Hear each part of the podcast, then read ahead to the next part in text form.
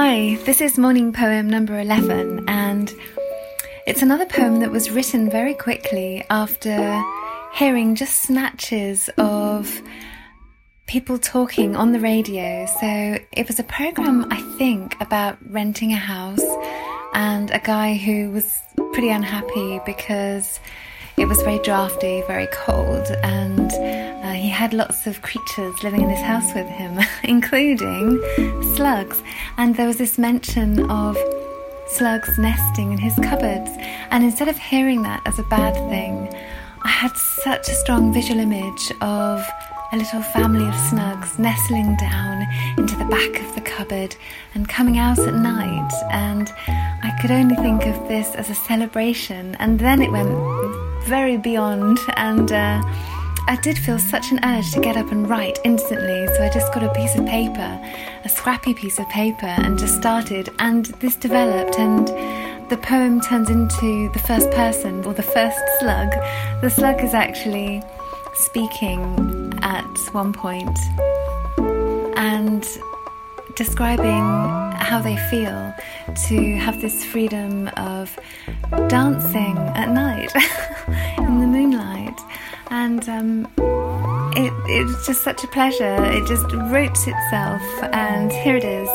So this is the Song of the Slug.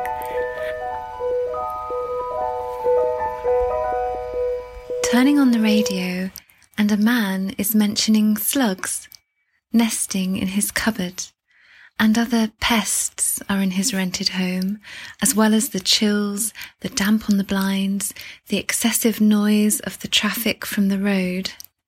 I had to switch off. Whilst I sympathise and empathise, I sit with the joy of the phrase, slugs nesting in my cupboard. The visual so warm to me somehow, so inviting. I smile at the slugs settling down for the morning, curled up together, their gelatinous bodies heating up. A loving family of translucent tenderness. Perhaps taking it in turns to venture out and over and up and around the chair legs, gliding as on ice, pirouetting freestyle high on the window panes. A dance to the velvet midnight hours of hush and freedom in the house. Our house, our nest, they sing in a choir of gastropod gratitude. Silvery song threads are woven amongst delicate footwork. They glisten as diamonds on a cold morning. No flat feet, all glass slipper encounters. A feeling of zero gravity. Our antennae tune in to the universe, picking up good vibrations and cushioning the celestial sounds deep inside of us, and they emerge later in our dreams. When you retract your tentacles, closing your eye spots, you feel the music and sensations of the early dawn, a whole body resonance, alive, smelling, tasting the air through your second sensory set. We are slower than a worm, but more certain, more assured in poise and presence. The bird song begins with the robin, adieu, adieu to the moonlight, and we return to our cupboard to nest and rest, perchance to dream, in joy and anticipation of another night time.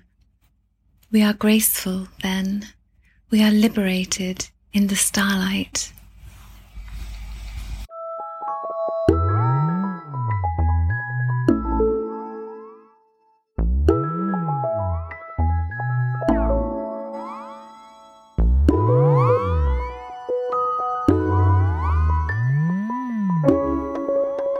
Thank you so much for listening to this morning poem, and I hope you enjoyed it. And if you'd like to find out more about the work I do, the artwork, the felting, the sketching, the painting, also for lots of podcast episodes, please do have a look on my Grace and Joy podcast site with Buzzsprout, and also my website, which is w w w dot rowen a scotney dot com.